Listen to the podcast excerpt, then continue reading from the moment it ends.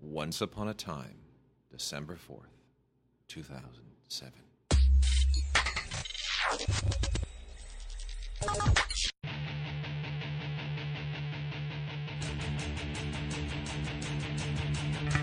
From the glove compartment of Travis Bickle's taxi, it's the IGN Digigods. So take off your thinking caps and please welcome two men who are still waiting for Guffman, Wade Major and Mark Kaiser.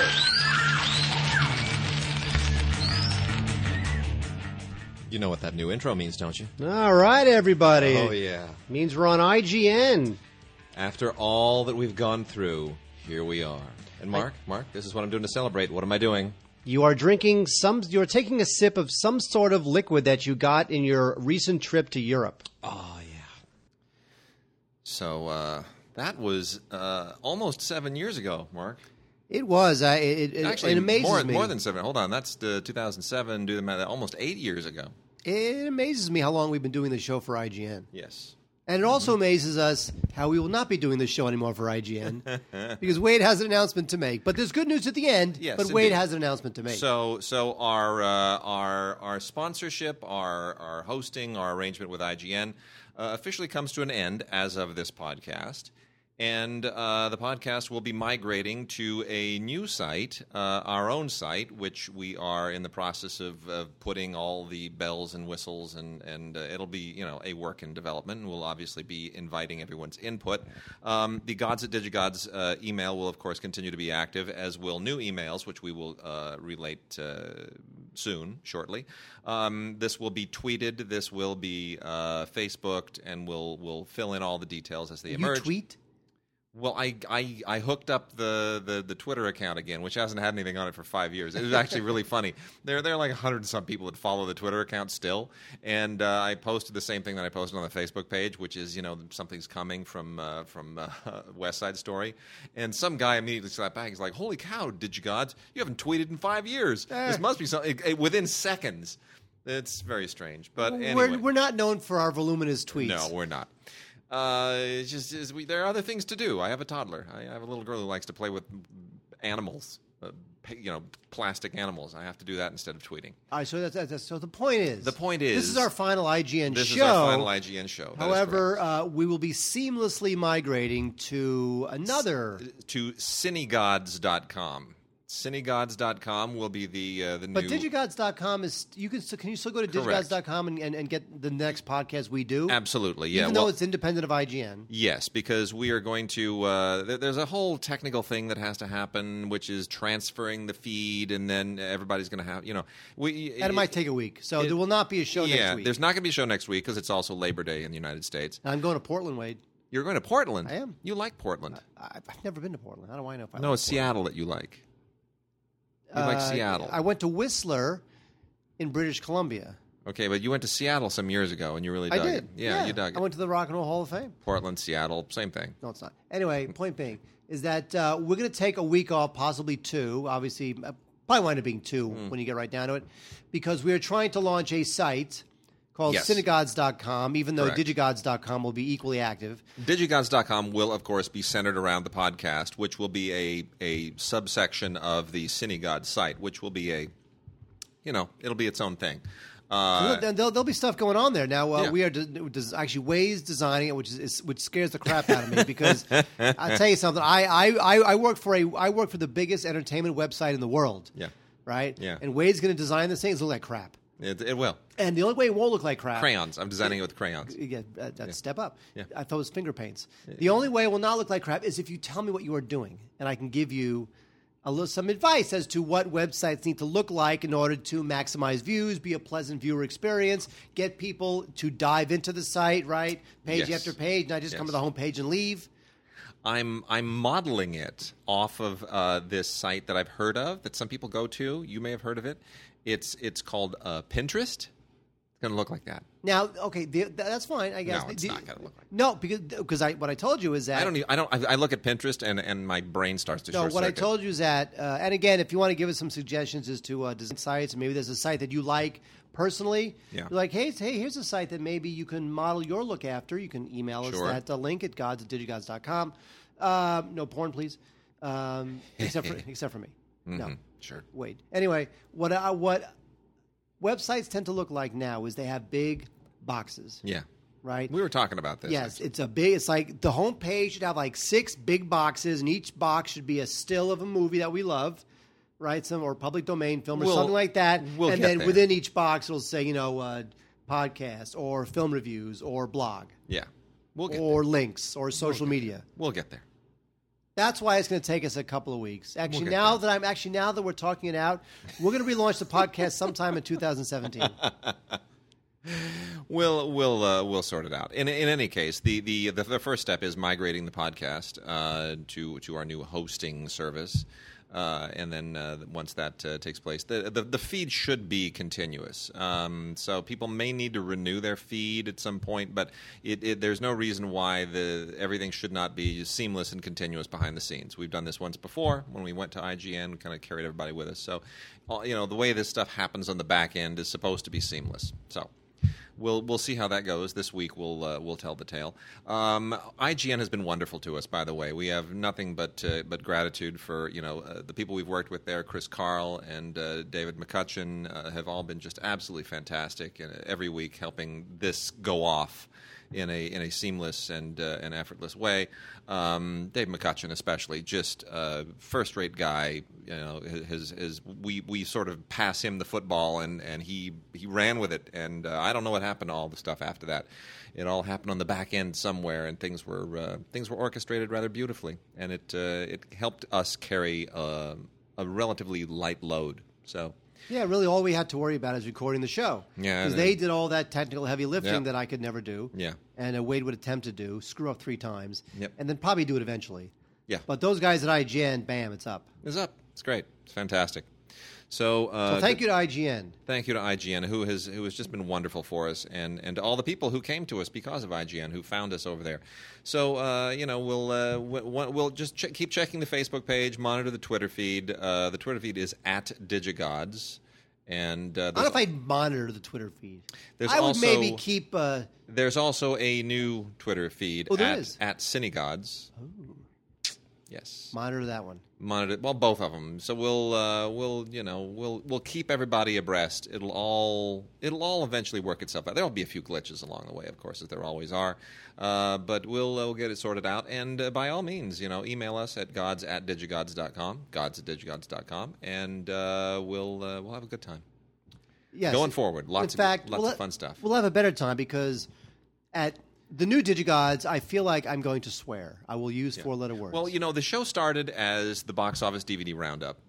And I still remember that very first podcast. You and I and Tim were Skyping, and we had no idea what we were doing. We were just, it was just like this random thing.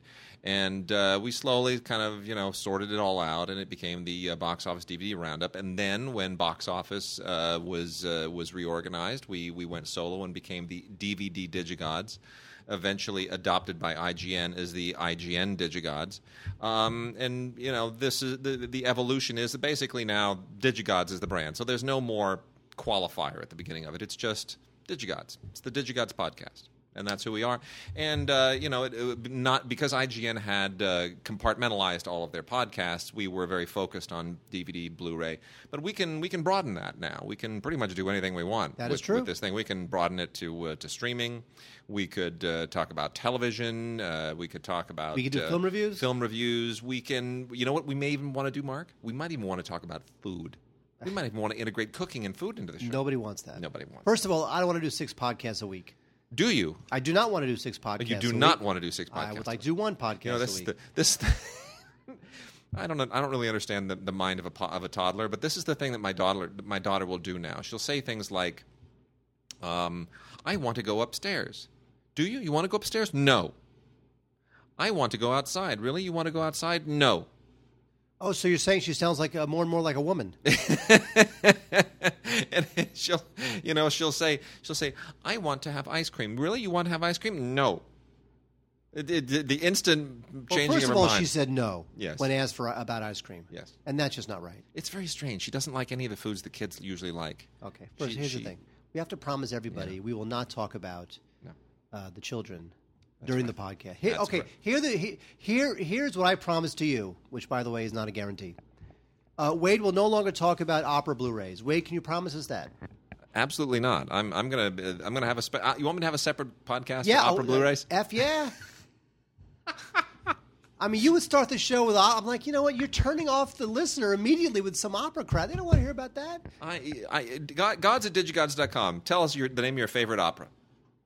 That's what we got to do. No, no. Tell us the name of your favorite opera that you heard about on the podcast. They'll because they'll go and Google opera and just come up with emails the first We one got they we saw. got two giveaways today, by the way. Two giveaways. Two are, they, are they opera giveaways? No, they're not. hang on, hang on a second. All right, so I promise. Uh, now, I'm, I'm not sure about the baking, though. I don't know if people like that. It seemed like people have responded to the baking. Now, of course, I have a temporarily stopped baking because I've gained 10 pounds. No kidding, I gained 10 pounds. I, I used to be 165. I'm now 175. But uh, I'm now 171. So I'm, I'm losing it. So, you know, if nobody wants the baking stuff, we don't have to do the baking stuff in the new show. But, uh, you know, I'll probably keep doing it because until you people tell me to stop. Um, okay, so opera uh, Blu-rays, I cannot guarantee we will not talk about that anymore. Uh, I will guarantee that we will continue to talk about all the great new independent releases, Criterion releases, little movies that you've never heard about that we can hopefully recommend to you. Also, you got to admit, we talk about superhero movies a lot, we talk about tentpole films a lot, and you have to admit, even though we seem like curmudgeonly old, get off my lawn people, we do like a lot of these movies. You can tell that we are, in our heart of hearts, fanboys. So we'll be talking about all those movies too. We did not do that just to make IGN happy. We did it because we love those movies too. Or we want to love those movies too. And really, by and large, we've been very favorable to all the Marvel films. Less the DC films, but all the Marvel films. Very true. Very true. And uh, and speaking of, isn't it fascinating at, as we get to this point in the summer? Uh, what a weird summer this has been. I mean, on on three levels. Weird in this sense. Weird in the sense that we've had the two biggest opening weekends in history in the same summer, possibly three in the same year when Star Wars opens.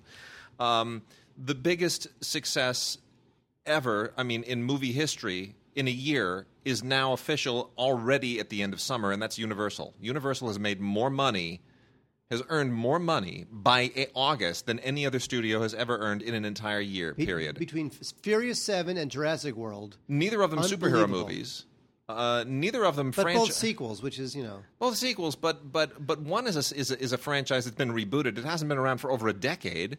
You know, everybody thought the Jurassic films ran their course a decade ago. F- f- you know, this guy is coming from independent films, and then Furious is like it's a series that started with the like a horrible movie. It was terrible. The first one is a a Rob movie. Cohen film. It's It's like a Rob B. Cohen film. He's a B movie guy. Yeah, well, anyway. What do you want? There you go. Okay, so Mark, Yes, ma'am. this week, Oh, this is what we're starting with. I want it. You're With- gonna- with you- the- going to give this to me, aren't you? We haven't talked about lenticular covers in a long time. We used to have a lot of fun in fun euphemisms for lenticular, testicular, and ventricular. And uh, we Are you going to give me this? No, You I want me? it. I, know want you do. I want Mad Max Fury Road. I want it right now. 3D. Oh, who cares? I, I can't. I can't say that the the three. See, and it's interesting because the uh, I did not see this projected in 3D. I saw the uh, a 2D projection of this, which was plenty fine for me. So the 3D uh, was purely a home a home theater experience, and I I don't think it makes a big deal. I really Oh, don't. 3D. No, I not- wouldn't know. I didn't see it in 3D. Not not this film. By the way, No. we have a giveaway. Wade teased a giveaway. Two and then- giveaways. two, and then forgot all about it. Yeah. Um, but let's just say that we will talk about Mad Max. Yep. And and just as a spoiler, we liked it. Oh, man, did we like it? Well, uh, here's the thing, and, our friend Luke Thompson, who is uh, who has his own uh, his own take on this, and this is his fourth favorite Mad Max film. He was saying that recently over on uh, on Naked Robot. Um, uh, you know, I don't really, I, I, I understand what he's saying, but I gotta say, this is, I don't know, man. I, I, I don't like ranking them. I love this film. I love this film. This film was such a roar. This was just such a trip, such a ride. Well, Uh, also you look. People complain about the Avenger films and the, about how they're kind of they're a little convoluted in the plot. There's right? no convoluted here. Oh no! This is just a, this is just an, an, an- just an adrenaline needle to the heart. That's it. for two hours, and that's it. You don't have to worry about It's who Ultron, chase. who's Ultron, No. who's uh, well, who's Ant Man fighting, who's the guy with the bald guy with the big suit. I don't know. You don't have to worry about any of that. Furiosa takes the girls. Um, uh, and and everybody's chasing everybody else, and eventually they team up with Max, and they they and they've got to escape. Uh, uh, you know, uh, lunatic, crazy man. What's his name? I wish everybody could uh, see another movie all about the making of this movie, and you will see what it's like to go eight thousand miles into some African desert, Immortan Joe, right, Yeah. and make a movie, right? played by Hugh Keays-Byrne, who, by the way, played the toe cutter in the uh, first Mad Max. That is true. He's so awesome. he's he has awesome. that voice. He has that really scary, intimidating voice. It's great. 'Cause- And then what happens is you see stills from you know Star Wars, upcoming Star Wars, upcoming this and that, Yeah. and, and upcoming Star Trek. I saw those. Everybody's in front of a green screen.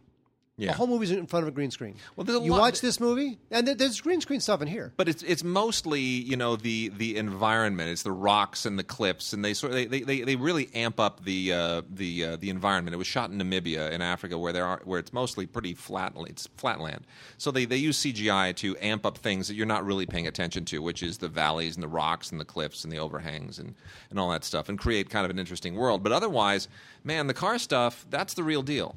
There's there's there's not a lot of CGI going on there. These they are on rigs, and these rigs were built, and uh, the stunts are real, and they were the guys who are on on those poles flying back oh, and that was. It's a great visual. It's a great stunt. And, and it's that is legit. There's no blue screen or green screen green screening going on there. Those guys are on those freaking poles. I mean, you watch the behind the scenes stuff, you just go, "Are you kidding me? Really? How did you?" I mean, they're all timed. It's just beautiful. It's it's uh, it's magic. It is magic. Um, how do you feel about Tom Hardy as Mad Max? Well, big, I feel big like shoes to fill. Huh? Big shoes to fill. it is big shoes to fill. I, I think the issue ultimately, and this this was an issue some people had with the film, is that the character was not much in this movie. Well, it's much more her film. It's It's, her film. That's the thing. So, film. so Yeah. let's say you put the most charismatic actor on earth. Charlize that- Theron owns this movie. Yes. Yeah. And and the movie is built for her to own. Yeah. So you, if you put even the most charismatic actor ever in that role, does it matter? Because he's really a, it's a supporting part. Very true. So Tom Hardy, I think he's great. Yeah. I think he's great in everything he does. I think he's great in this. I agree. You know, I'm hoping that in the next one, although the film is a little soft, it, it did not it did not set the world on fire box office wise. Mm-hmm. I have a feeling it might be on a little bit of a bubble in terms of making another one.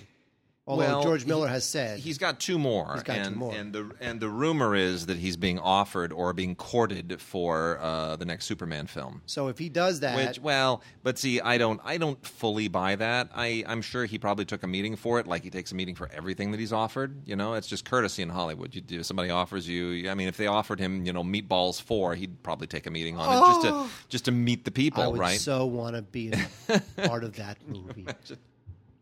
um, the meatball on fire rolling down and wiping out the camp. Exactly.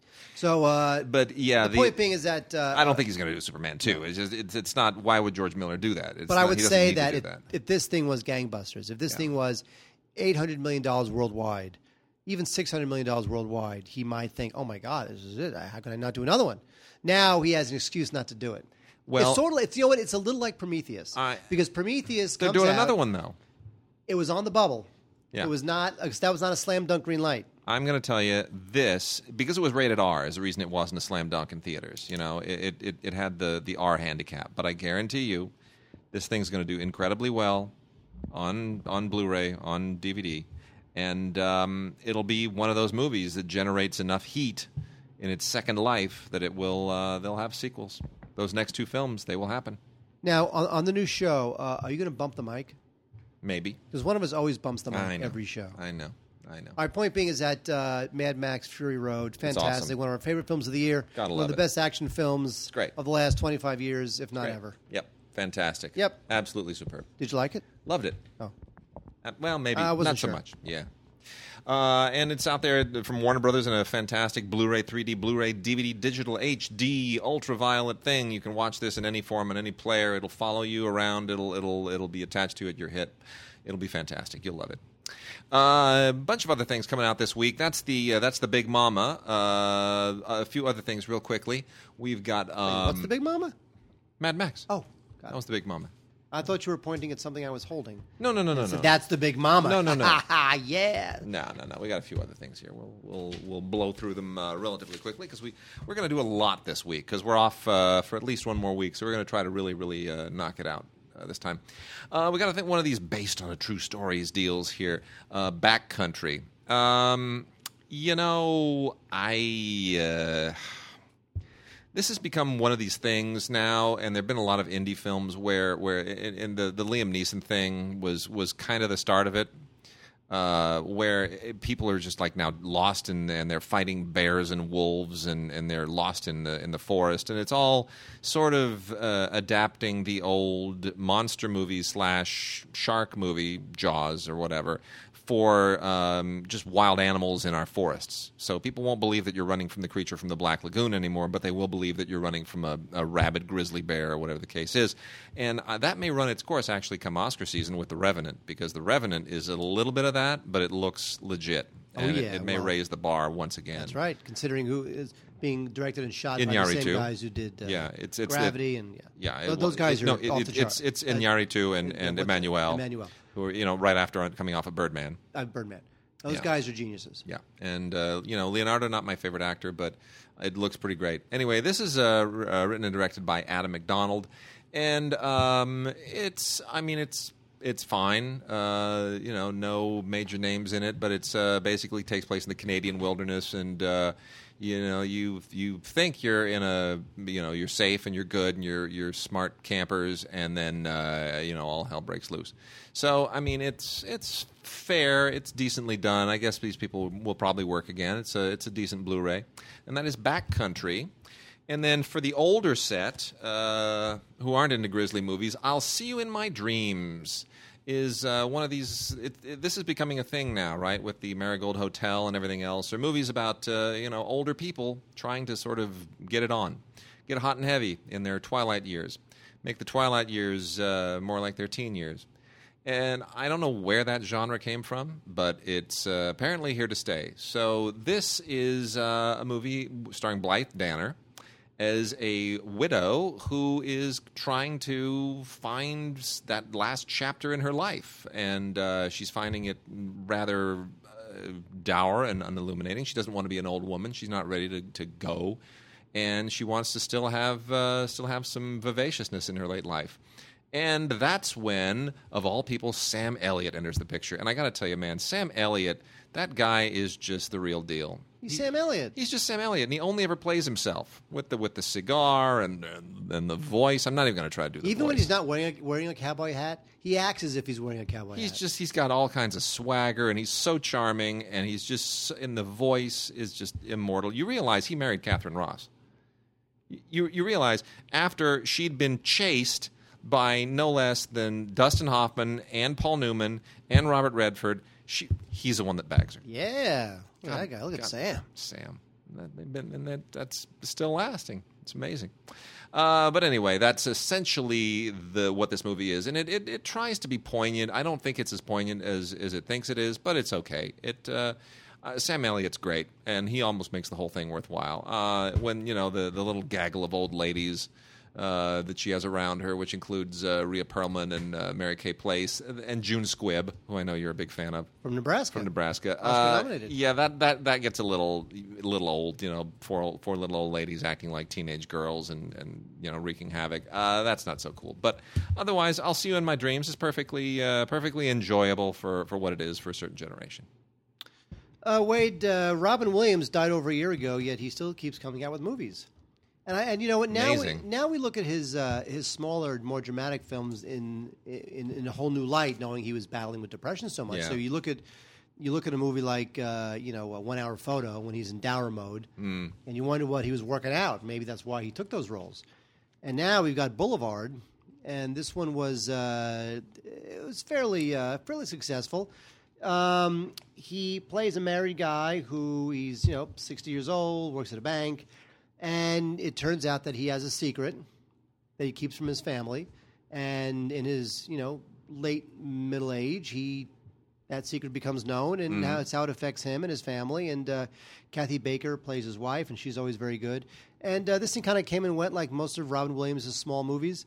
But uh, you know what? I think this one's pretty good. It's a, it's a believable story. I'm not saying we haven't seen this stuff before, but uh, it's you know it it, it, it, it it makes you think about how you would react if somebody you've known for whatever 40 years Yeah. turns out that they're they're gay. Yeah. You know, does it? Do you care? Does it affect you? Not at all. Does it affect you fundamentally in terms of how you think of them? And so, you know, it uh, it, it really gets into some interesting areas. So, Boulevard again, you know, it's not a tour de force of any kind, and it's kind of cheesy sometimes, and it's uh, you know, eh, but it's I liked it. I think it's a good little movie. Boulevard. Uh, less good is a movie called Seven Minutes, and uh, Seven Minutes is uh, one of those uh, you know bank heist movies where uh, you know they they're going to do a robbery, and uh, you know it's a type of robbery where, like they're they're in and out like ten minutes. Yeah, you it got never down, happens. man. Ten minutes. You ever notice those bank heists never the ba- every every time there's one of those depicted in a movie, it never goes down like that. Like every bank robbery you ever hear about, it's usually some some old guy, uh, you know, in, in his in his boxer shorts, wearing uh, you know wearing like a little orphan Annie wig, who uh, puts on a Batman mask and walks in and hands a badly written note to a to a teller. And just kind of twiddles his thumbs while she fills the bag, and nobody really pays any attention. That's what it is. That's how bank robberies go down. There's never a bunch of guys in masks who walk in with sawed-off shotguns and jump up on you know desks and say, "Everybody on the floor, open the safe." That never happens. Well, what they should do is they should do a movie called Seven Minutes about a bank heist, Yeah. and it should take seven minutes. They do the bank heist and then leave. and that's the movie. Yeah, well, that's just the guy is like the the Okay. movie. He's like, it's going to take seven minutes to rob this bank. He does seven minutes, it's over. Okay. Anyway, uh, what, what what what these guys do, which you know has its charms, is they they give you the heist in real time, repeatedly. So you see it from different. Uh, it's done in flashback, seen through different angles, very Seven Samurai-ish, or uh, um, not Seven Samurai, you know, Mm-hmm. Uh, Rashomon. Rashomon, Yeah, I knew what you. Rashomon esque, and so you see it in real time from different perspectives, building up to the big event. All right. So that's a that's an interesting little concept. I'd like to see a more polished uh, filmmaker attempt it, but it does have Kris Kristofferson in it, and he is always cool. And Jason Ritter Okay. also. Uh, you know, a director who we all really once loved was John McNaughton, who seemed to have it really going on. He does TV mostly at this point. But it's weird. He's one of those guys. He just like he was on the bubble, Henry Portrait of a Serial Killer, and then he made the uh, the thing with De Niro and Bill Murray. oh yeah, uh, not Mad Dog Glory. That was it. That was, it. Mad Dog and Glory. And uh, you know, he like he was like, oh my gosh, he's really like he was going to be the next David O. Russell, right? Yeah, like the- before that- there was a David O. That Russell. distinctive. Yeah, it's like he had serial a he had a whole yeah he had, had a a whole vibe. he had a vibe, and then he just went away. And I don't really know what happened, but anyway, he, uh, he he's back. Uh, and this is his first film in like 15 years, and uh, it's called The Harvest. It is, um, it, it, it, you can tell he's a little rusty, but otherwise, I, you know, he's working with a good cast. Uh, Peter Fonda shows up in this thing, but basically, this it belongs to uh, Michael Shannon and Samantha Morton. They're terrific. They're absolutely great in this. Two really good actors who I admire enormously, and uh, it's. Uh, yeah, there, there's a lot. It's it's very nervy. It's very suspenseful. Um, it's uh, you know it gets into this whole. There's like a you know Charlie Tahan from Gotham is, plays this uh, this this this creepy creepy kid in this thing, and um, the whole the whole thing i don't want to call it a haunted house movie because it's not really what it is but it's a it's a very it's a it's a, it's a suspenseful horror-y thrillery thing uh, centered around this family with all kinds of interesting little uh, little side threads and it's called the harvest comes to us from scream factory and ifc uh, midnight courtesy of shout factory um, worth checking out if you're a john mcnaughton fan you'll know what to expect it, ha- it definitely has his signature but I, gosh keep in keep in practice man come on back do some some big major movies That is true. We have uh, The Curse of Downers Grove, which is a really stupid teen horror film. Um, luckily, it's only uh, it's less than 90 minutes. That's a good thing. Anyway, it's, a, it's this ridiculous teen soap opera type story about this uh, little school in Illinois. And uh, at this high school, at the end of every year, one senior dies in a gruesome accident. Oh, that's good. So i there's there's this Indian curse involved, which winds up having nothing to do with anything, which like really pissed me off. And it becomes, you know, who's the one who's going to die? Where does the curse come from? And the, the, what, what I found funny about this is that it's it's supposedly it says on the back of the box as I was opening it up, inspired by true events. Now, what true Yeah, they, events? that's that's another one that we that we have. That's a theme well, no, no. this week. So what what true events would have anything to do with a curse where a high school kid dies every year? Did, has that actually happened? Not really. You know, I uh, uh, I I uh, let me look that up. I'll bet I could find one. Anyway, it's got a you know Tom Arnold's in it and uh, Lucas Till. People like the Lucas Till, I guess, and Kevin Zegers. Like Lucas Till, Kevin Zegers are two kind of up and coming young guys, and uh, you know they're fine, handsome and fine. But uh, this thing was just not really well put together, not very thrilling, and uh, it's got a lot of cliches in it, and is basically just uh, really silly. Yeah, I hear you. Um, well, here's our first giveaway this week. It's a movie called Five Star, uh, which comes to us from uh, the uh, wonderful people at uh, well, it's an, it's Ac- Accelerator Media. Uh, made the they released the film theatrically and on DVD, uh, but it's uh, it's come comes to us from Up the Street Films. They made it in association with Brooklyn Filmmakers Collective, and uh, you know what I what I like about this? This film really came out of the blue, and uh, it's it, it's been kind of beneath the radar because it's a it's really kind of a, a lower tier indie and nobody's really been t- paying a lot of attention to it. But here's what's really interesting about this: um, the whole Bloods and Crips thing really kind of ran its course back in oh gosh, by the late '80s, early '90s. That was almost uh, over. It was like Boys in the Hood pretty much sealed that whole thing off. Remember that Colors, Boys in the Hood, Sure. and then everybody was we were done with the, with the whole uh, the whole gang thing in film. Uh, and everything, everybody who tried thereafter, it just sort of kept recycling the same story over and over and over, and it never it didn't have anything new to say. This is completely a, a completely different, a new take on it, and I think it's terrific. This is a great little indie film. I wish there were more like this. It's a great example of how you can do great drama uh, with good no-name actors and uh, and put the whole thing together on a on a on a shoestring and have it not look like a, like it was put together on a shoestring. Uh, written, directed, and edited by Keith Miller. Keep your eye on him. Keith Miller is is really uh, he's he's going to be something one of these days. Um, uh, basically, this is the uh, it's this it's a, it's a fatherhood story. It's about a guy who's been a gangster since he was a kid. And uh, he takes uh, uh, this orphaned kid who was uh, the son of a guy that was you know previously like one of his his mentors takes him uh, takes him on, and uh, it takes place in New York, and it is um, it is a narratively very interesting. I won't tell you exactly what it does narratively, but it's very very interesting. Um, completely novel approach to the story and uh, to the the subject matter, and it's it's really worth checking out. So we are giving away two copies of Five Star. Uh, we will randomly pick a winner. Make sure you get your emails to us at gods at digigods.com by the 4th, September the 4th, Friday. They should be dated no later than September the 4th. And put your name and address in the body of the email and put five star, two words, all spelled out, five star, F I V E S T A R, in the subject line. And we will uh, pick two lucky people uh, by Friday, the or, or after we receive all the emails on Friday the 4th uh, at the latest. Uh, so five star, good film, two DVDs. There you You'll go. be, you'll be happy. You'll be glad you did. Yeah. Uh, the D Train is a movie that uh, made me sad. I'll tell you why it made me sad. Looks like such a good cast. Well, here's the thing: is that you know uh, Jack Black was so fantastic in uh, Bernie uh, about four years ago. Uh, I just love that film. It's a great film. It's the best use of his gifts. He was good in it. It should have been like a little career uh, booster rocket for him. Yeah. never happened. Man. He did Bernie, and people loved him in it, but it never wound up really relaunching him. So he winds up in the D Train, which you know I guess there was an episode of The Simpsons and Family Guy that had kind of the same uh, concept, but essentially Jack Black plays a uh, uh, husband and father who, in his high school years, he was desperately uncool, and so he decides to go back to to his high school reunion and take with him this TV hunk played by James Marsden. And so if Jack Black brings a huge TV star to his high school reunion, he will suddenly be cool, which he never was in high school.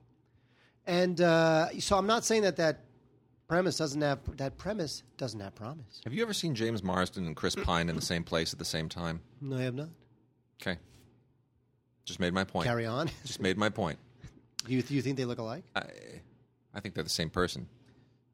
I do. What? I do. I check the SAG records. I'll bet you all those uh, all those paychecks for uh, for Star from Star Trek and from the X Men films. I, I bet they all go to the same address.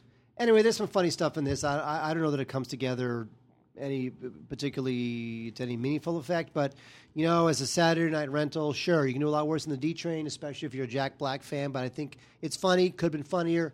You know, it could have had a little bit more to say about about uh, people's awkward teen years and how they'd love to make up for that and wish that their life had turned out differently and that kind of stuff. A little more to say about that would have been nice. Give it a little bit of uh, Sure. dimension. Wasn't Sure. really there. Yeah. So and Jack Black, he's in uh, you know half half funny, half wacky mode. He's like an odd character. Some people may not like the fact that he's kind of unlikable, but still, it is Jack Black, and Jack Black to me is always unlikable Well, as a person and a character. yeah. Uh, so there's D Train. You know, animals. Uh, what was, what was the uh, what was the film that I I'm, hate? I'm going to cough. Is that okay? Go ahead, go ahead and do it. I'm getting over a horrible cold, by the way. I had a cold for like four days. I took a day off work. You never do that. I, I don't. I took. I, in fact, I would have taken two days off work, but uh, I had to be at the office. But what I'm saying is, I'm overcoming a cold. Well, good for you. So, Animals is a movie by uh, Collin Schiffli, and uh, it was written by the lead actor in it, David Dastalmakian, or Dastma- Dast Malkian. Vidanya. Malkian. Dos Vidanya. Anyway, uh, the uh, you know what, this this is uh, this wants to be kind of a lower tier or lower budget version of uh, what's the the, the, the, the the drug the drug addicted thing that you loved so much, but with Requiem the for a that's Dream? it, Requiem for a Dream. It wants to be a Requiem for a Dream kind of thing. You know, a couple of addicts and uh, trying to trying to somehow be functional addicts and uh, manage to you know hang out in Chicago and and somehow have a life but be addicts at the same time. And of course, it never works. It, all these things are all variations on uh, on all the old alcoholism movies, the uh, you know the uh, Days of Wine and Roses and the Lost Weekend. That's sort of where all this stuff begins, and it hasn't really changed very much. hasn't uh, become substantially different since. It's just that now people swap in various drugs in place of alcohol, and uh, it, you know acting's fine, but it just isn't it isn't unique. It isn't fresh enough. On the other hand, you want to talk fresh? I think this movie is terrific. Um, good kill, man, with Ethan Hawke. Maybe the best performance Ethan Hawke has ever given on film. The most restrained performance. Ethan Hawke has been, you know, in stuff like Boyhood, I often feel like he's trying too hard. But here, he just pulls it all. He goes full internal. He goes into Paul Newman mode, man. He just lets it grind him and uh, grind his guts up while you watch him. This is a sensational movie, written and directed by Andrew Niccol. Andrew Niccol, one of my favorite directors working. Oh yeah, absolutely. Uh, Love him. I, Andrew Niccol, of course, famous for Gattaca primarily, uh, but you know he's also done stuff like Simone, which I loved and everyone else hated. I know- love Simone. Nah, it's it's hysterical. It's lame. You know who's taken? You know who's taken Andrew Nicholas's place? Uh, the uh, as a director, uh, the guy who did um, the uh, the movie Ex with it- Machina. yes, Yeah, yeah. Al- uh, Gartner or, Uh, Gar- yeah, or, or uh, Garland. Alex Garland. Yeah. Alex Garland is kind of taking his place. He's kind of becoming that guy, but you know what? Andrew Niccol, this is this is he. Nobody can really take his place. This is a sensational film. It's out on Blu-ray uh, with an ultraviolet on it uh, from Paramount. This is this is so freaking good. I can't even tell you. Um, here's what it's about. This is about a guy. Andrew, uh, Ethan Hawke plays a guy who was a uh, he was a fighter pilot. He's no longer a fighter pilot. Now he is a drone pilot. He sits basically somewhere in the Nevada desert. He walks into a into a trailer, a top secret uh, trailer, and he he basically sits there and he pilots drones and watches on a video camera while thousands of miles away in Afghanistan he blows things up and blows people up and uh, and and spies on people who have no idea what's coming. Uh, and it is it's all about how that haunts him and how that just eats him alive. Not only what he's doing and the distance, the, the the antiseptic way in which he's now killing people at a distance, just sitting down, not even piloting a plane, but but how it affects his family. Uh, January Jones does a really good job playing his uh, playing his wife. Bruce Greenwood plays his immediate superior. I mean, you know, Zoe Kravitz, who's just in everything these days, including uh, Mad Max Fury Road. Uh, she is sensational as another one of these uh, one of these pilots. Um, the whole thing is just really, really first rate. It's very, very claustrophobic because you're you're in this room so much of the time, but yet it's not claustrophobic because you see all the stuff that's going on in Afghanistan remotely on the screen. And I, when you think about the logistics of actually shooting the, the drone footage and then shooting the other footage and how it all fits together, Niccol does a hell of a job here. He, he creates suspense and tension and drama in ways that I've never seen created before in a film uh, of this type. It is a, it is a first rate character study. It is gripping. It is, uh, it is really a discovery, and I'm sorry that more people didn't see it. Ethan Hawke in Good Kill. Do not miss this movie on Blu ray. Look at that. As we exit IGN, Yeah. You're coming out there with the big endorsements. I'm, uh, big endorsements. you're not going out as a hater, Wade. No, I'm not. You're going as a lover. I really love Good Kill. It just it works on so many levels. It's so smart. Uh, it- Andrew Nichols is the man. He is. I'm He's actually I'm dude. surprised that I'm I'm disappointed that this film didn't get bigger play. Yeah, it should have. It's sweet. So wait, uh, there's a um, there's an ancient two-legged uh, monster running around uh, upstate New York. Let me tell you something. I know. and his name is Bill de Blasio. No, I'm What? joking. I'm joking. It's a big joke. Can I just say that Donald Trump should have should have run for mayor of New York instead of the president? Like kinda could've. He could have. He could have Easily, won. yeah. They love him I- there. and I'm joking. I have a very, very good friend who, who actually I just saw the other day. She was in town. She works for De Blasio. So I don't, don't, don't throw bombs at me. It's a big, just a joke. It's just a joke. Throwaway joke. All right, so there's this. Uh, by the way, send out angry emails to Wade. Uh, so there's a movie. That, so the, the the movie with the dumbest title of the year is "Dark Was the Night," and this stars Kevin Durand and Lukas Haas, and it's all about the uh, the finding and supposedly killing of this ancient uh, two-legged monster that has uh, showed up to uh, Maiden Woods. Wait. Dark was the night. I mean, what the hell else is dark supposed to be? Dark? well, Are you kidding me? Dark was. it they're- sounds like something Snoopy would write. They, what they're hoping is, is that somebody will actually walk past this on the on the See best Dark on, on the Best Buy shelf, which is where it's an exclusive, and they'll say, "Oh, the Dark Knight." Oh, it's not the Dark Knight. Well, I wonder what it is, and maybe Dark they'll, was? and maybe they'll take a second look. That's what they're hoping. But that's, terrible. But it's it, it's like Naked Came the Manatee. Remember Naked Came the Manatee? yeah. I, uh, See, no- one- nobody wants to see a manatee naked. Have you have, have, have you have you ever read Naked Came the? Have you, if you heard you've heard No, of that? I've heard of it, but never read it. Okay, I have to say this. Okay, Okay, do it's, it. it's great. Okay, this movie's stupid. Okay, Naked Came the Manatee was it came out like in, in the mid '90s, like 1996, and it started in Miami. Sure. And the the editor of the newspaper there, the Herald, Yes. guy was brilliant. He goes to Dave Barry and says, Dave Barry, I'm going to write a novel. Novel's going to have 13 chapters. Each chapter will be written by a different Miami writer. And the whole idea is that Dave, you will write the first chapter. It will then be handed to the second writer, who will then have to take your characters and do whatever he wants to them in the second chapter and it'll be then handed off to a third writer who will take the first two chapters and advance the plot. And it'll then be sent to the fourth and fifth and sixth and seventh and eighth writer and on and on oh, until boy. Carl Hiaasen wrote the final chapter where he had to tie all the loose ends together and end the story. What a mess. It was hilarious. It was just awesome. And it was obviously an experiment in comedy and Yeah, parody sure. and mystery storytelling. This is great. Anyway, uh, highly recommended novel. Buy it on Amazon. Naked Came the Manatee, and the whole idea is that the, the, the that It's, the, it- it's that the basically an, name is stupid it's an omnibus thing. Yeah. but it's a goof. And it's called Naked Came the Manatee, which has nothing to do with nothing. And uh, it's, it's great. Anyway, when I saw Dark that's the more Night, than I that's knew what about thought it. of. Oh, it's great. a lot more than I ever wanted to know about that How dare you. Yeah. All right, next we have a next we have a Broken Horses. Uh, this movie was not very good. This uh, is about Anton Yelchin, who plays uh, uh, Chekhov in the Star Trek films. He returns to his hometown and uh, finds that his uh, he's got like this uh, simple-minded brother, and the simple-minded brother has joined a gang, uh, and the gang is run by, of course, the one of the best ruthless bosses of this generation, Vincent D'Onofrio. He always plays a great ruthless boss, Vincent D'Onofrio. Yep. And uh, so he decides to join the gang in order to get his brother out. This thing is just it's just filled with cliches. It's weirdly kind of baroque, very very dark. And uh, you know, I just think this thing just does not succeed at all. You know, the performances are fine, but the script is really cliched. A lot of distasteful stuff happens. It's just really kind of boring, and a lot of secrets and uh, revealed in terms of the characters and how they grew up and who they are. But uh, it's not that interesting really sloppy stuff. So I'm not a fan of Broken Horses, uh, even though James Cameron says Broken Horses is an artistic triumph. Uh, Yeah, you got to wonder what what friend of his was involved in this. Yeah, I'm trying to find if there's any. Uh, The could, could, no, could, no, because you know, because uh, uh, James Cameron signed off on the new Terminator film because it was written by like Yeah. his former assistant or somebody like that, Laeta Kalogridis. Happens all the time. Happens all the time. You're you're you're like your your chauffeur winds up you know writing a movie and they come back and go, "Would you throw me a quote?" And they somehow they do because they don't think it damages their brand, and they're probably right. So the uh, the offspring of famous people oftentimes get together and make uh, make pretty good movies, and uh, this is a case uh, of another one of this. is our second giveaway of the week from E1, uh, directed by Gil Cates Jr and uh, starring Sean Astin, both of them kind of Hollywood royalty, and uh, pretty well done for a uh, a lower tier movie uh, that goes straight to uh, straight to DVD.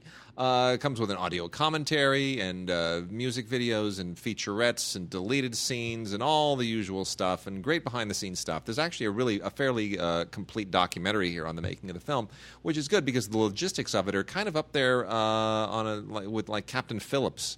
It's got you know similar logistics going on, and you have to really kind of applaud them. They really did a good job with this.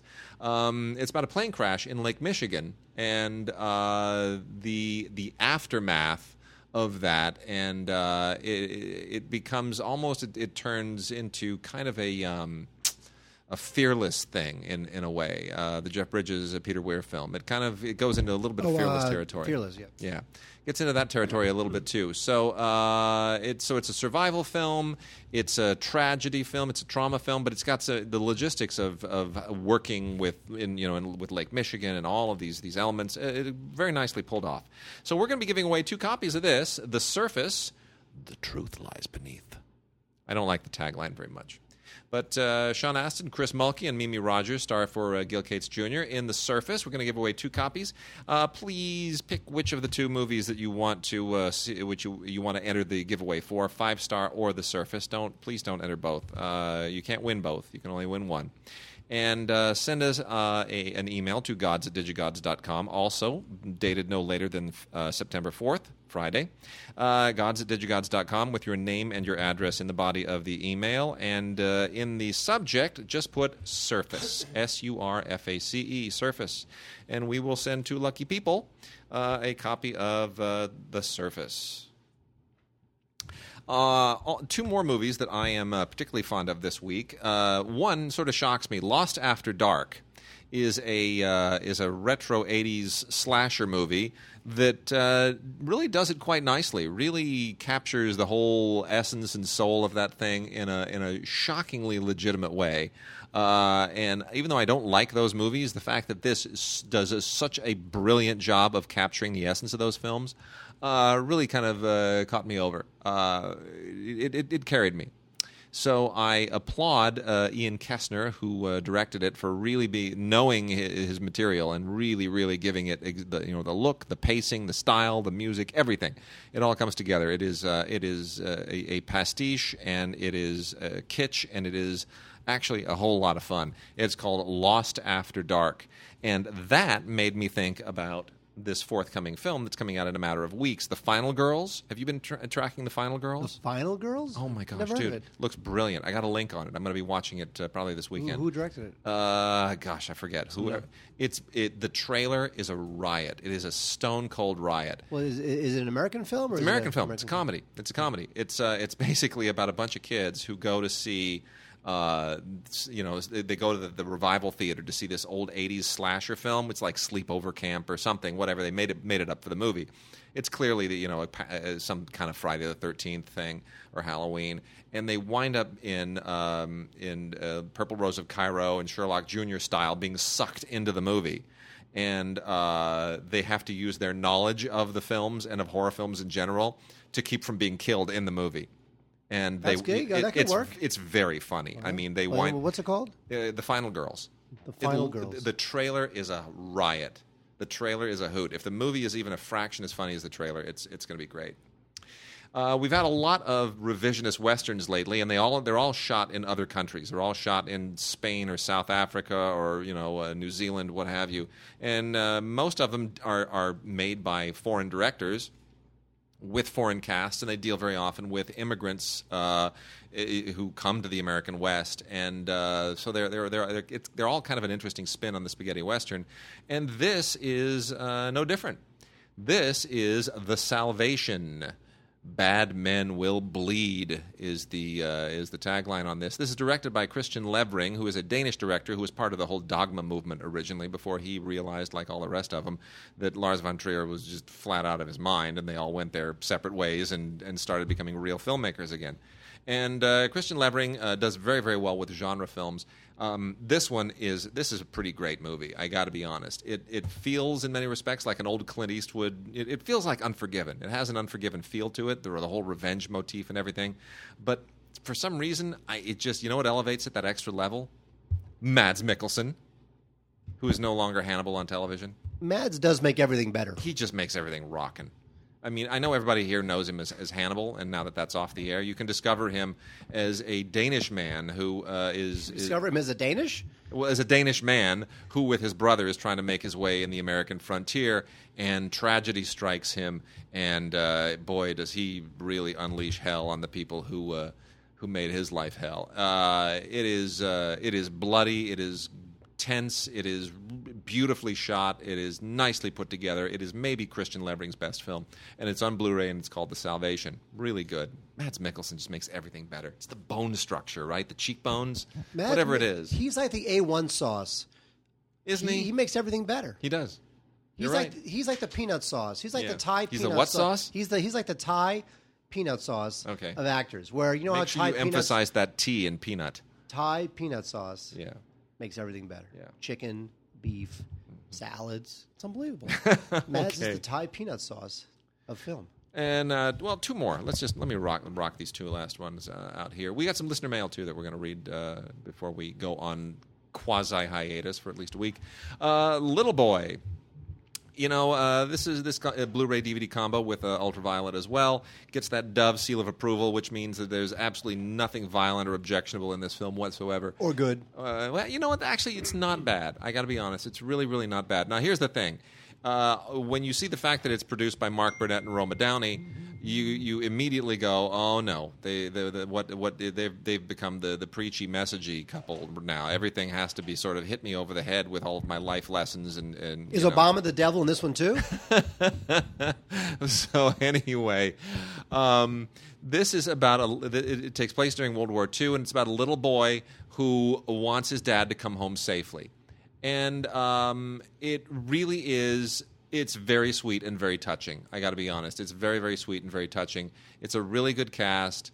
Um, Emily Watson is she's she's never been better. Uh, she's just absolutely delightful in this thing. Um, and uh, Tom Wilkinson, you know, just, he can you can take him to the bank with absolutely anything. But you know, you know who's shockingly good in this?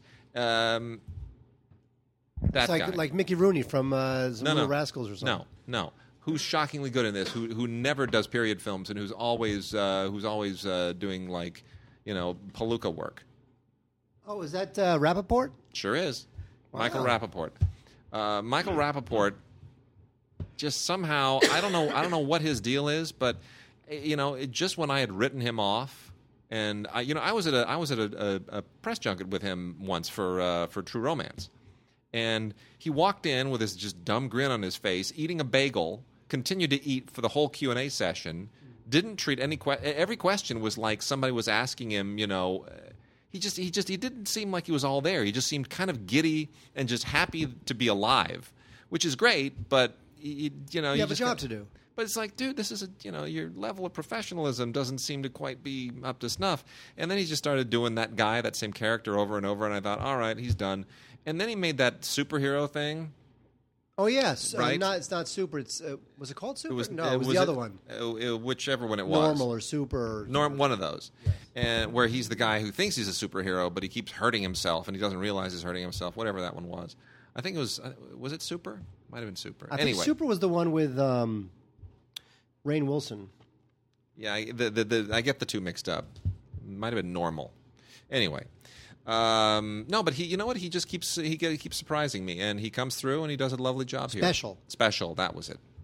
So he does a wonderful job here. So uh, you know, uh, bravo. Uh, Little Boy is is a film from Mark Burnett and Roma Downey that, that I am I'm shocked that it's as good as it is.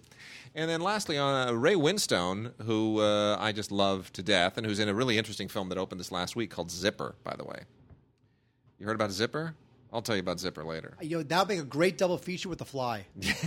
Oh, did not see that coming. Anyway, uh, Ray Winstone and Richard Dreyfuss are the two best things in Zipper, frankly. But uh, he's in this movie called Lords of London, which is one of those uh, kind of Cockney British crime films that he shows up in constantly, and uh, it's fine. It's uh, you know he he plays a crime lord, and and uh, it's it's a whole it's a whole you know revenge and double cross, triple cross kind of thing, and you know trying to make good on your on your past. And we've seen this thing a million times. It's not bad. It's not great. It's just adequate. It's a it's totally fine for its genre, and the only reason to see it is because it's got Ray Ray Winstone in it, who's always good. All right, uh, Mark. Let's uh, let's do some docs, and um, we're going to go a little bit long on the show today to, to you know kind of put an exclamation point on our uh, on our uh, our time with uh, IGN. But uh, so let's do some docs, and um, then after the docs, maybe we'll do listener mail, and then we'll wrap it out with as much anime and television and other stuff as we can possibly do. Um, you know, I'm going to first off mention Dusty's Trail, Summit of Borneo, which is uh, an interesting little doc from uh, Cinema Libre. Uh, Dusty Brandom, if you've never heard of Dusty Brandom, uh, suffers from a particular kind of muscular dystrophy that is even rarer than regular muscular dystrophy, and it's it's it's devastating.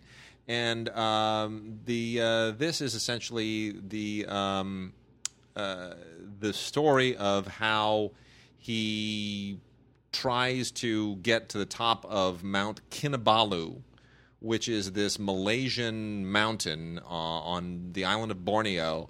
Uh, to is kind of a, a, an awareness raising trek for the fact that this kind of muscular dystrophy is so devastating and so rare and so unaddressed. It kind of gets lost in the wake of all other forms of muscular dystrophy, and that's and it is um, it is inspiring and it is beautifully shot and it's a wonderful story and uh, a cause definitely worth paying attention to.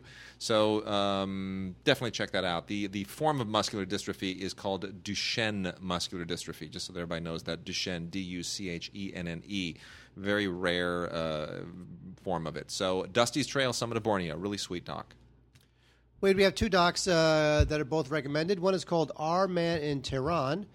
This is from uh, Drew Taylor and uh, Larry Weinstein. This is a documentary about. Um, it's sort of like it's behind the true story of Argo. Remember Argo, the Ben Affleck film won Best Picture. Yeah, yeah, yeah. Which which had a, a, a the, uh, the, uh, the the the ending the. Uh, Kind of Delta Force ending where the- you thought Chuck Norris was going to show up on the motorcycle while they're on the tarmac trying to get off uh, off the grade. It, the ending didn't work for me, but I love the movie anyway. I mean, part of me was like, "You're about to lose a Best Picture nomination because of this scene," but in the end, they didn't, and they won Best Picture because it's a terrific film. Um, anyway, so the whole that whole story, the whole Canadian caper, some people call it, is uh, told uh, true by um, Ken Taylor. Ken Taylor was the was Canada's former ambassador to Iran, and he was the one who hid the Americans in his official residence and obtained the documents that got them out of the country. Uh, so, if you liked Argo, you may want to check out the real story behind Argo. Uh, Our Man in Tehran. It is just terrific. It uh, it is is completely riveting, very well done, very comprehensive, and uh, you'll get the true story behind it. And I really really appreciated the doc. It's a it's a great companion piece to Argo. Also, very highly recommended by me is uh, Glen Campbell. I'll be me. And Glen Campbell went on a big, uh, big concert tour. It was supposed to be just like, eh, you know, I'll do a couple weeks. Uh, con- it'd be great. Turns out that he winds up being diagnosed with Alzheimer's. Horrible. So instead of just canceling the tour or shortening the tour, he actually decides to do 150 dates as part of a goodbye tour. It's amazing. So him and his wife, knowing that the guy's got Alzheimer's and he's got to do 150 dates, right, all around the world, he still does it. And this documentary is a chronicle of that tour and of what Glen Campbell is going through as a uh, sufferer, a victim of Alzheimer's. In uh, I'll Be Me, it is uh, it, very personal, rare footage. You really get a sense of what it's like to live with this terrible disease. Uh, the relationship between him and his wife is just it just breaks your heart and uh, it's just wrenching and intimate and emotional. And I just uh, I thought it was fantastic. So, Glen Campbell, I'll be me. I can't imagine this thing not being nominated for an Oscar. Although was this It, 2014? it- it was from last year. It got the song. Oh, that's- nominated. got the song one. The song was Got the nominated. The, movie was not. So, right, which is uh, weird. Like, how could it not be? I know. I, the, the doc category never makes any sense. And then uh, Braddock America it tells the story of what happens when you got a Pennsylvania steel town uh, that's thriving, and then you yank the factory out. What happens? It is literally like pulling the plug in the bathtub. It just uh, it sucks the life out of the town. It is a horribly depressing story, but a really good doc.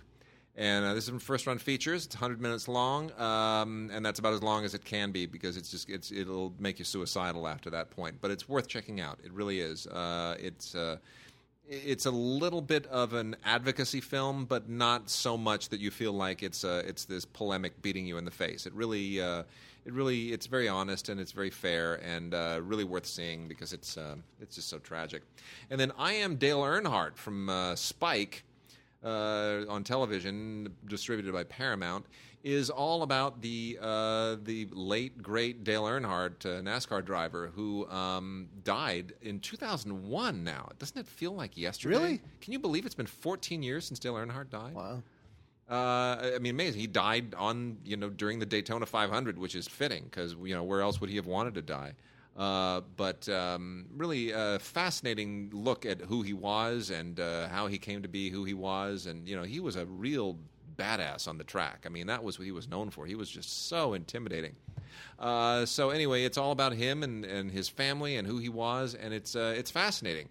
Uh, you always kind of stereotype these guys, and uh, you know you imagine that they're all sort of variations of Ricky Bobby, but they're not, and uh, they're complex and they're they're multifaceted and shades of gray, and uh, it's a good doc. Really, really does a nice job.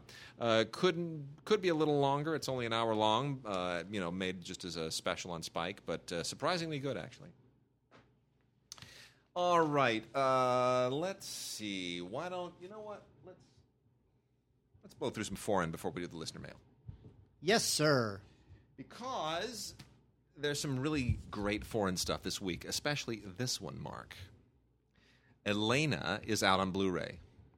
Uh, the great people at Zeitgeist have released Elena on Blu ray, which is fantastic because Elena was a big deal a few years ago, uh, but not a lot of people paid attention to it. It was uh, directed by Andre uh, Zig. Oh my gosh, I'm going to destroy his name again.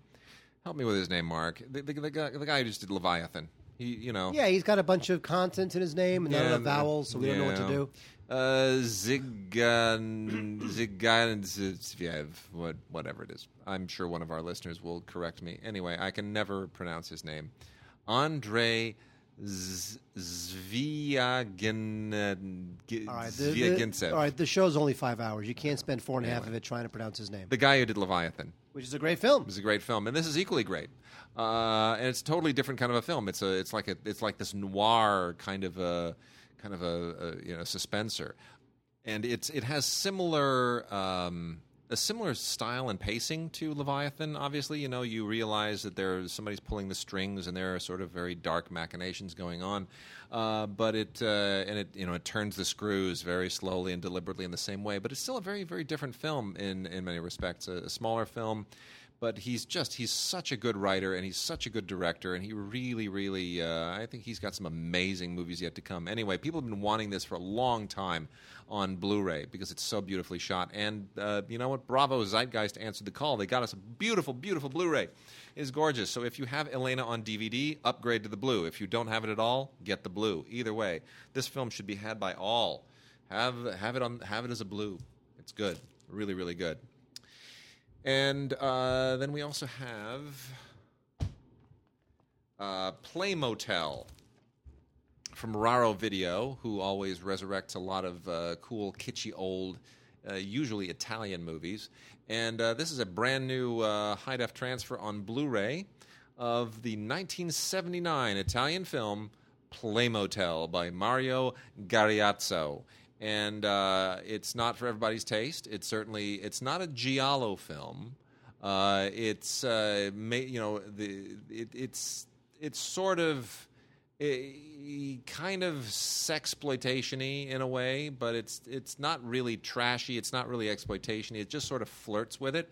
Uh, so it feels more legit than it should be, but it's not legit enough to really be a legit film. If that should be, uh, if that makes sense. Anyway, uh, but it's it's it's like legit trashy probably the best way to do it. Um, so be prepared for this really weird kind of Italian genre mashup. That's a little bit of a, a little bit of a sex trashy film, a little bit of a police thriller, a little bit of a giallo film. It kind of ties it all together, but does it artfully in such a way that you don't uh, you don't feel dirty for having seen it. You don't feel like you have to take a shower at the end, and I appreciate that. Well, I, I like taking showers in general, though. Yeah, but something I like doing. well, you know, you don't want to feel take- you I- don't Huh? seven a day. I no, I ta- I take one at least once a week. Oh, well, good for you. Thank you. Good for you. I do what I can. proud of you. This is the, the, this the, this is not an olfactory podcast. That's This that's is a- correct. It's That's an audio correct. podcast. Uh, that's a good thing. Let's see what. Uh, Would you like me to talk about something? yes, go ahead. Uh, Criterion time, folks. Uh, Throne of Blood from 1957. This is one of my all-time favorite Kurosawa films. This is uh, This is Kurosawa's completely just mesmerizing and kind of creepy adaptation of Macbeth.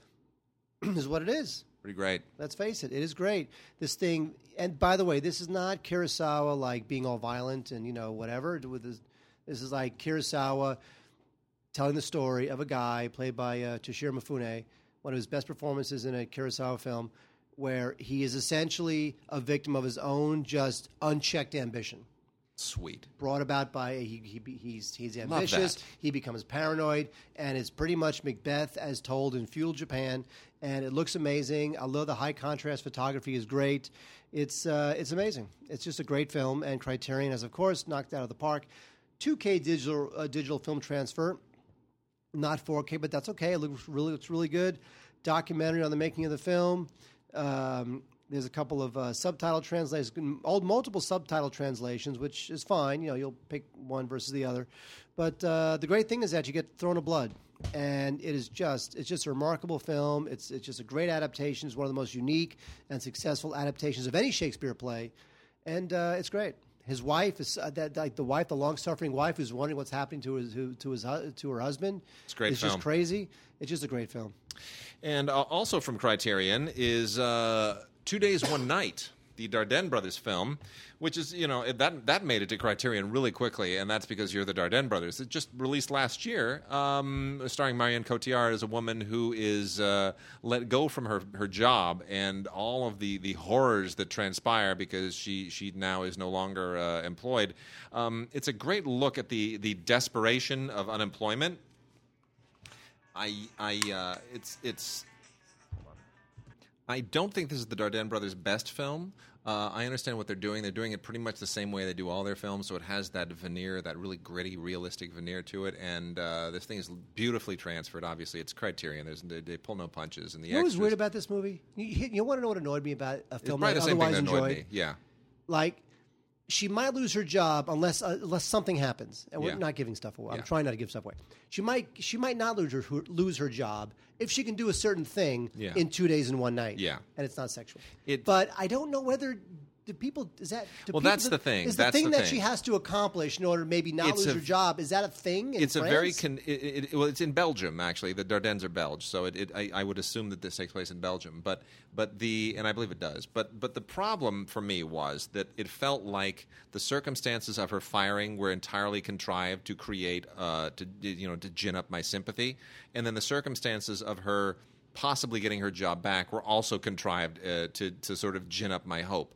So it felt like they were being much more manipulative than I'm usually accustomed to their being and uh, they usually aren't that manipulative. They'll they'll create a, a, a sympathetic scenario, and then they sort of let it transpire in a very realistic way and at a distance. And I and I usually appreciate that. But here, I felt like they were really trying to be uh, a little bit, um, you know, I just I just felt the I felt the puppeteering too much, and I, I didn't really appreciate it. But that said, she's amazing. She's great. She's unbelievable. When is she not great? You know, she's she's amazing. We sat next to her uh, the year that she uh, won the Oscar. I know she was so sweet and was so nice sweet then, and and didn't know what was going on around her. It was all over so overwhelming. Now she's Yeah. probably like probably some raging bitch. Uh, and uh, I have no, idea. I haven't seen her in seven years. What do I know? She's, I'm she sure she's very lovely. She is, and she doesn't age. It's amazing. Uh, and director Fernando Coimbra uh, from Brazil made a movie called A Wolf at the Door, which uh, we were talking earlier about this new movie Zipper. Uh, this is uh, kind of a little bit like that, but uh, not really. The both of them are kind of the the the unholy offspring of Fatal Attraction in some respect. Anyway, allegedly this is uh, this is this is based on a real life kidnapping drama, and uh, it's it's pretty chilling and it's it's really disturbing. And I have to wonder just how how realistic it is. And it gets into a it gets you into a whole uh, a whole not to give anything away, but it, this is where it connects to Zipper. Is there's a whole infidelity subject aspect to it that is um, that is quite provocative and also very upsetting. So, uh, good film, A Wolf at the Door, Brazilian film by Fernando Coimbra, definitely worth checking out. Also a big big film at festivals. Wait, there's a novelist named uh, Michael Houellebecq, and uh, he is a uh, French dude. He's actually one of uh, France's most uh, kind of famous thinkers, intellectuals, I guess. And uh, he did a film called The Kidnapping of Michael Houellebecq, and it is Kidnapping theme. You know, it turns out that actually, I was reading about this before I, I checked it out. It turns out that Michael Houellebecq actually was not wasn't kidnapped, but there was a rumor in 2011, I think it was 2011, where people in France thought that he had been kidnapped because he had gone missing while while on a book tour. So this is kind of based on a little bit of reality, but the actual film itself is a total comedy. It, it is really funny. And this thing, it's got it's got a lot of wry humor, a lot of understated humor. It's a lot of absurd humor. It's all over the map in terms of its in terms of its humor. It's really well done. It's it's just a really fun farce. So um, I would recommend very highly uh, the kidnapping of Michael Houellebecq. Now I'm going to spell this for you. It's from Kino Lorber. Houellebecq is spelled H O U E L L E B E C Q. Yeah, So somehow that becomes Welbeck. Nice. So what I'm saying is that uh, Houellebecq, it's just uh, kidnapping. It's just so funny and it's great. You know what? If, if you like the um, the like, uh, what's the uh, the film about uh, a dinner for schmucks? Oh yeah, yeah, yeah. If you like that kind of French Yeah. humor, Yeah. you'll love this film. Sweet.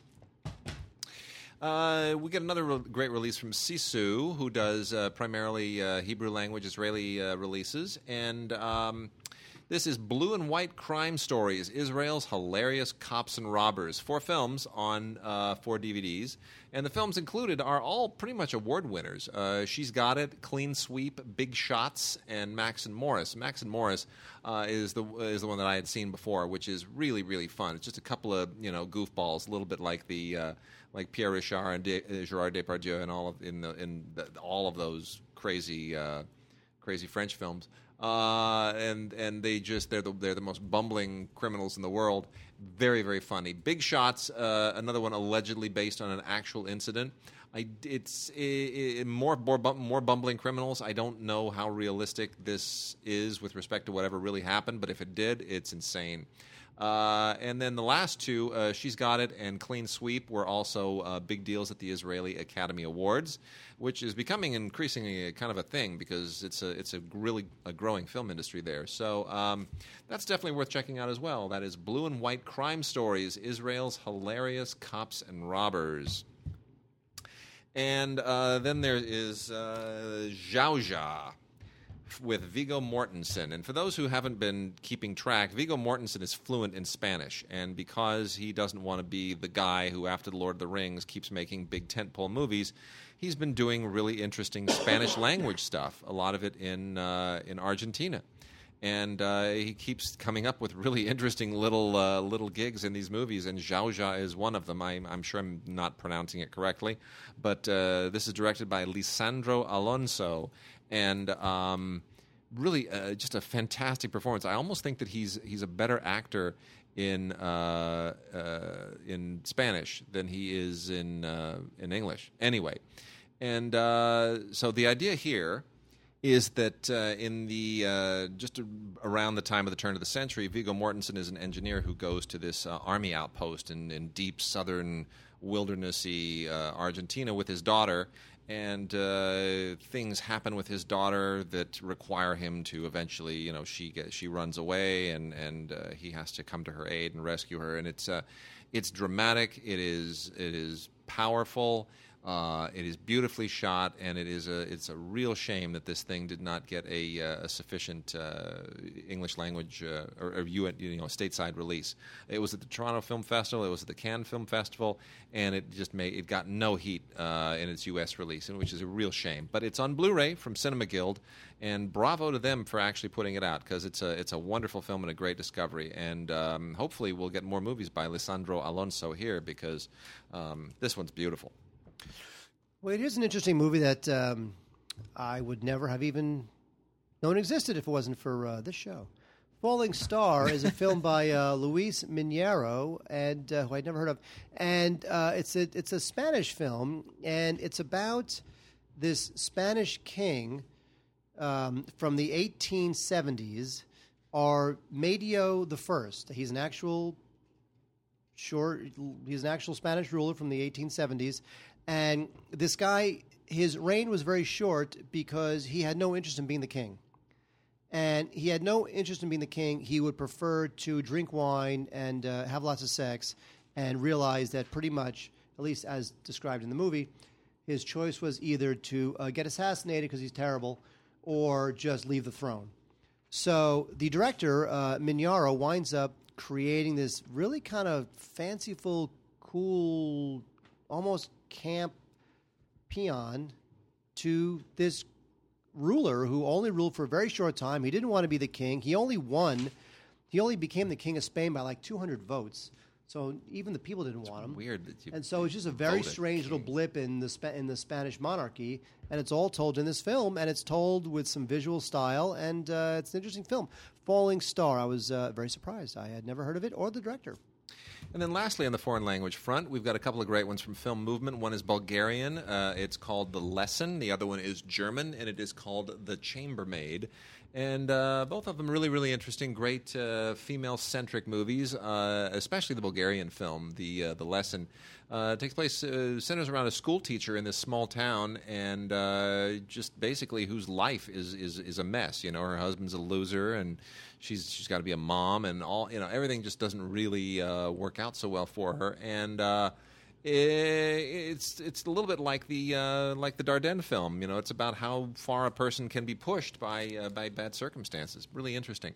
And uh, the Chambermaid, both of them have really great short films. By the way, the short film on the Chambermaid is really terrific. It's called Worlds Within. It's an American film. It's fantastic. Uh, anyway, the uh, the Chambermaid is a little bit different. Um, it's uh, obviously about a woman who's a chambermaid, but uh, the the, the mischievous chambermaid, the things that she does and what she sees. Uh, it, it's very dark and very funny and very quirky, and uh, it, it turns into a very interesting friendship, we shall say. So, uh, film movement continues to find really, really interesting little films to talk about. So, Mark, we got some listener mail. Let's do it. I got some listener mail. Uh, Steve Gale writes us and says, uh, "Quick note: the G in giallo is pronounced like the letter Y. The word for Italian, uh, the word is Italian for yellow. You see that? Yellow. So it's like Well, I knew that. I, I knew giallo was Italian for yellow. I didn't know that we were mispronouncing the word well, we're supposed to say like yellow, like yellow. giallo. Yeah. Giallo. But, but but everyone I know says giallo, so I have to keep saying giallo. It's like it's like I will I can never actually say to somebody one of my favorite film directors is Kirstof Kershlovsky because they won't know who that is. But if I say Krzysztof Kieslowski, they understand that. And that's what I would say. I would say Yeah. he directed Three Colors, and uh, he's Yeah. a brilliant, and that's so, his name. So, like you know, uh, the the the what would you who would you say uh, were the directors of the Matrix films? The West Cho, no. No, no. him and her. See, but we say we say Wachowskis, right? We say Right. Wachowskis. Uh, well, I, I was corrected on that at one point by someone who speaks Polish, who said it's pronounced Wachowski. Well, nobody's going to know what I'm saying if I say, "Oh, have you have you seen the latest film by the Wachowskis?" They, they, they know. So we have to mispronounce these that things guy. sometimes. Okay, that guy. He was being a douche. Yeah. Well, there you go. Uh, and then uh, we've got Al in San Francisco says watched uh, Fuller's Pickup on South Street first time Saturday I love night that movie. three days ago at age 49. Uh, this movie is so pregnant with illusion, metaphor, subtext, irony, uh, social, political commentary that's on that it's on maternity leave. I love that. It's so pregnant with illusion, metaphor, subtext, irony, social, political commentary that it's on maternity leave. That is a great turn of the phrase. Al, you rule. Love it. Love Good it. job, Al. Uh, I haven't been blown away by a film's direction at this level in a long time. Um, Fuller's presence is palpable in every shot, camera move, fade, and I've never liked a Widmark performance until I stumbled uh, onto this. Even the brawls are choreographed with a singular verve. Uh, no, it doesn't leave an emotional impact like Out of the Past or The Third Man, but it's so refreshing to experience it in a post-war classic with Kevlar strong style and substance combo. Could easily be the sole topic for a semester-long course. That was it, and uh, I agree. One of my favorite noirs. Love it. Love that movie. isn't And it? because you know what, he hides his beer in a bucket in the river. Yeah. So in order to keep, so he want that's how he keeps his beer cold. Wade. Yeah. He keeps it cold by putting it in a bucket and dipping it in the river. It's the best. And then when he wants a beer, he pulls up the fantastic. bucket, has a beer. Uh, and Peter from Toronto uh, took us to task for making fun of Caillou. Stop picking on my fellow Canadian Caillou. He's just an innocent, imaginative four-year-old boy. Maybe he's hairless for the same reasons why your American Charlie Brown is bald.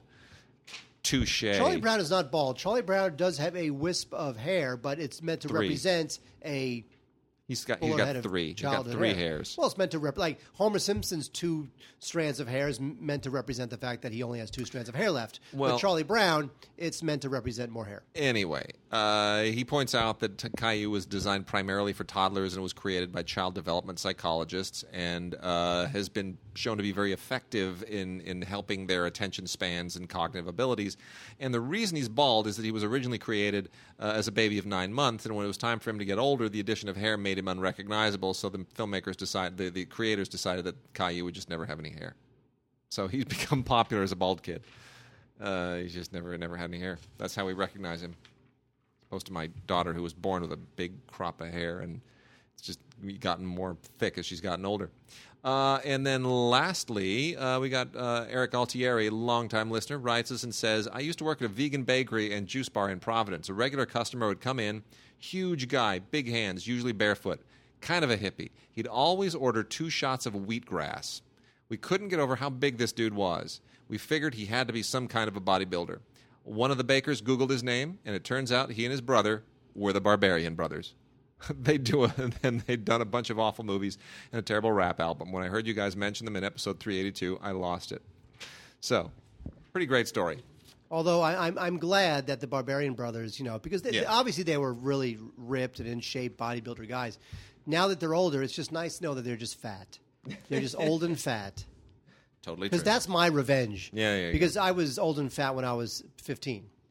All right, Mark. Let's see how much TV we can uh, get through. Are we still and- going? We're still going. We got a few more minutes. Come on, let's not let's knock it out. This is our this is our this is the this is the. Come on, we're winding it up at IGN. Going out on our own, leaving home. Yeah, leave leaving them wanting more. Okay, two hour show. Leave them wanting more. Well, we're not. We're going to be gone. You know, we want to want to go out on a bang. Let's go out on a TV bang. The Jeff Foxworthy Show, Oh, oh yeah, we're going out on a bang there. the complete series. I'm still kind of amazed that there was a Jeff Foxworthy show, but this is back when every single comic had to be uh, had to have a show. Um, anyway, Jeff Foxworthy show. If you uh, give me all these TV shows to talk about, you know I'll run through them in 45 seconds. Well, that's kind of the idea. That's sort of the idea. Here, uh, you know, this is this is what we do. Um, but anyway, Jeff Foxworthy show out from Mill Creek, forty-one episodes, complete series. Uh, one of those blue collary shows, you know, back when every every comic had to have a show, and uh, it, it- you know, it, they they're all kind of the same. They all have a family. They're all a little bit flawed, and their wives roll their eyes, and their kids love them, and they deal with everyday average problems. Um, and that's it. There you go. It's, uh, it's- they, they, these things are have just sort of died in syndication. They were originally going to be just nonstop syndication spectaculars, and they've all kind of died. And then, uh, as long as we're on uh, on the subject of things that play well in the heartland, uh, Walker Texas Ranger four movie collection includes Warzone, Flashback, Standoff, and Whitewater. Uh, this is a Walmart exclusive, as you might imagine would make sense. And uh, you know what? Uh, it, it, if you don't like Walker Texas Ranger, there's no point in even uh, even listening to us. But these they just made a ton of these things, and Chuck Norris is wealthy beyond anybody's wildest imagination as a result. Oh, Wade, we have uh, two CW uh, shows, which means that uh, I don't like either of them. One, we have uh, the uh, complete sixth season of the Vampire Diaries, and uh, this one, uh, uh, this is one of the, uh, this is the last one I think to feature uh, the delicious, uh, whatever this woman's name is, I keep forgetting. Uh, Oh, this- yeah, uh, yeah, her. Yeah, Nina Dobrev. yeah. Oh, delicious. I, I think I, I just like brunettes. I think that's really That's probably true. all there is to it. There you go. Anyway, now that we've resolved that, people either love this show or they don't. You know, it's it's it's vampire, it's teenage gorgeous vampires. And then there was a spin-off show which I watched a little bit of, but I just couldn't handle it, called uh, The Originals. And The Originals is uh, about to go into its um, third season, and so we have the second season on uh, Blu-ray. So this is the latest uh, trend in uh, promoting your cast with uh, ensemble cast on TV. You have a bunch of hunky people. Yeah, it's the CW thing a little bit, but it's also more on cop shows. You have uh, you know hot women and hunky guys, and they sit around with their uh, arms folded and their hands on their hips, and uh, looking really cool in uh, in skin tight T-shirts and uh, whatnot. And uh, that's how they prom- how they promote all these things now. Fifth season of Hawaii Five O is really extraordinary that this this rebooted Hawaii Five O is in its fifth season because it's just it's not it's not the original, not even by any stretch. And yet somehow, I guess maybe they're getting uh, you know tax breaks in, in Hawaii or whatever. But they just they just uh, somehow people are liking the new Hawaii Five O. So you know That thing keeps going, man. I know. I just, I mean, I guess maybe it's the environment. Maybe they just like seeing the Hawaiian backdrop. I don't know. Sometimes that's enough. But then again, uh, th- that wouldn't explain why we keep getting Chicago Fire and Chicago PD, uh, which keep having weird crossovers with each other, and then Law and Order shows. And I never really quite understand how the crossovers work. The only crossover that ever made sense to me was uh, Simon and Simon and Magnum PI because that was awesome. How, how about the uh, Bionic Man, the Bionic Woman? Oh, that was but that, but that yeah, of course, that's That was she orig- that was a spin-off. It wasn't, you know, crossover. Wasn't, it wasn't a yeah, when when, it wasn't a very special episode. Uh, no, no, How about when the Simpsons? When the Family Guy went to the Simpsons? That's that was weird. Crossovers between shows that were never related to begin with, that's where it gets weird. When it's a spin-off, that's fine. You know, like Archie Bunker on Maude, Maude on Archie Bunker, whatever. That's that's a different deal. Anyway, Chicago Fire season 3 and uh, Chicago PD season 2, uh, both of them have a guy with his arms crossed on the cover, which tells you they mean He- business. He means, whether it's this guy's serious. Yeah, He whether it's a- around. He will it's a- protect you. They, they will protect you, whether it's from fire or bad guys. They they will protect you. And uh, there New it York is. PD, the guy gives you the finger. Yeah. Oh, oh yeah. Anyway, uh, they're decent shows. They're well done. Uh, they're they're you know put together nicely. It's all uh, it's all very Dick Wolfy, which is why you always get the SVU crossovers. And Dick Wolf just keeps creating stuff that just keeps making him money. I, I mean, I can't even imagine how wealthy he is by now.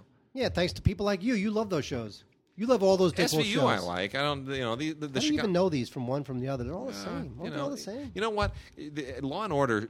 Uh, there is there is an NBC affiliated cable channel that shows Law and Order at some point every hour of every day. Yeah. If you just go around, you will find it. Whether it's Bravo or whatever it is, is there's somewhere there's there's a Law and Order on television all the time, constantly, never ends. It's never, ever, ever ending. Um, uh, let's. Uh, we got just a few more here, so let's uh, let's blow through these as quickly as possible. Another touch by an angel, Walmart exclusive, Volume Four, The Spirit of Liberty Moon. You ought to know what that's all about by now. No need to go in any further detail. Uh, Scorpion season one, uh, Blu-ray and ultraviolet combo set. Um, this is uh, you can tell they don't mean business because he's got his hands in his pockets. You see, his arms aren't folded, his hands aren't on his hips. He's much more approachable. He's They're, more they're a, little more eccentric. Yeah, that's what it is. Uh, they're more they're more intellectual, is what they are. the The idea behind Scorpion is that they uh, these are the brains, right? These aren't this isn't the muscle. This is these are the brains, and uh, they're the ones that have to uh, they you know they've got to figure out how to solve all of these criminal problems and and uh, and fix the world with all of their weird little intellectual superheroism. And uh, I, I like the fact that they've sort of taken the uh, the Big Bang Theory crowd and moved them into the uh, procedural realm. Um, it's sort of like heroes, except they think their way through problems. They don't have superpowers; they just have super brains. But um, it, uh, I don't know how much mileage there really is in this going forward. So anyway, that's season one. Uh, respectably interesting for first season. So we'll see where that goes in the future, uh, assuming that it doesn't get canceled. Texas Rising is a uh, History Channel miniseries. It was like five nights, I think ten hours, and this thing is just terrible. This thing just traffics and just the worst cliches. It's all about the uh, the formation of the state of Texas and uh, the Texas Rangers, not the baseball team, but the law enforcement agency. And it's it's got a good cast. It's with uh, Bill Paxton and uh, Ray Liotta's in this, and uh, Brendan Fraser for some reason. Jeffrey Dean Morgan. But uh, the issue with this thing is that it's just too long, man. It's like I, I know they want to make these things into events, Yeah. you know, but but sometimes the story does not lend itself to ten hours. Sorry. No. Well. And also, what's even worse is it just traffics and horrible cliches. So uh, there's really nothing good to say about Texas Rising. And then um, Castle and Madam Secretary, uh, season one of Madam Secretary with Téa Leoni. The, you know, they've we've been playing this game for a while to try to make these. Ever since the West Wing went off, everybody wants to kind of have the uh, the political show, the new political show, the inside thing. And the only one that's worked really is the Shonda Rhimes thing, uh, Scandal. That's the only one that's worked because it's it's about scandal. It's not about the actual political machinations, and I don't know why they didn't take a cue from that. Anyway, uh, you know, we had Geena Davis as the president, and now we've got Téa Leoni as Madam Secretary, Secretary of State.